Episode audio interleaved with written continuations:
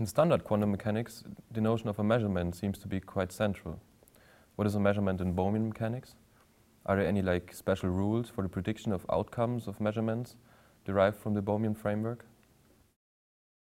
A measurement is the interaction between two quantum mechanical systems, one of which is called the apparatus. This interaction is described in just the same way as every other interaction. This means by the usual Schrödinger equation.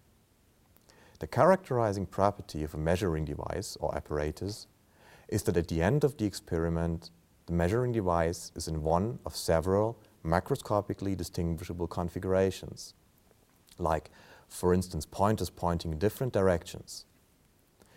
Now, as is well known, including the measuring device in the quantum mechanical description, as we just did, produces the measurement problem, illustrated by the famous Schrödinger's cat Gedanken experiment. To understand this, let's consider the following situation.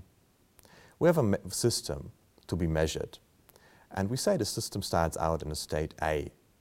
And if the system starts out in a state A, we say that after the measurement, the pointer of the apparatus will point to the right, and it will point to the left if the system started out in a different state, let's call it B.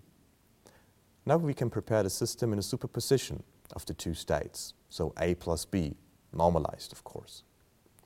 Due to the linearity of the Schrödinger equation, the prediction for the wave function of the apparatus after the measurement is pointing left plus pointing right.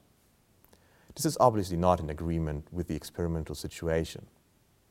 In Bohmian mechanics, the resolution of the measurement problem comes about as we simply analyze the measurement situation. What we have ignored so far is the position of the particles.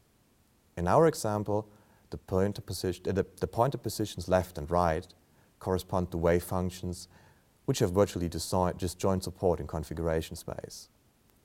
This is called decoherence. The Bohmian trajectories of the particles in the pointer are always well defined, so they are always somewhere. Now, if the wave function consists of two parts of disjoint support, the particle positions will be in just one of them. So the Bohmian positions of the particles in the pointer after the experiment will be located in the support of only the left or the right wave function, for example, while the other branch of the wave function doesn't play any role for the further state of affairs and can be neglected. Now we see that taking into account the particle positions effectively reproduces the so-called collapse postulate of ordinary quantum mechanics for measurement-like situations. And we have a clear-cut picture of what is actually happening during a measurement process. In addition, there's no more measurement problem in Bohmian mechanics.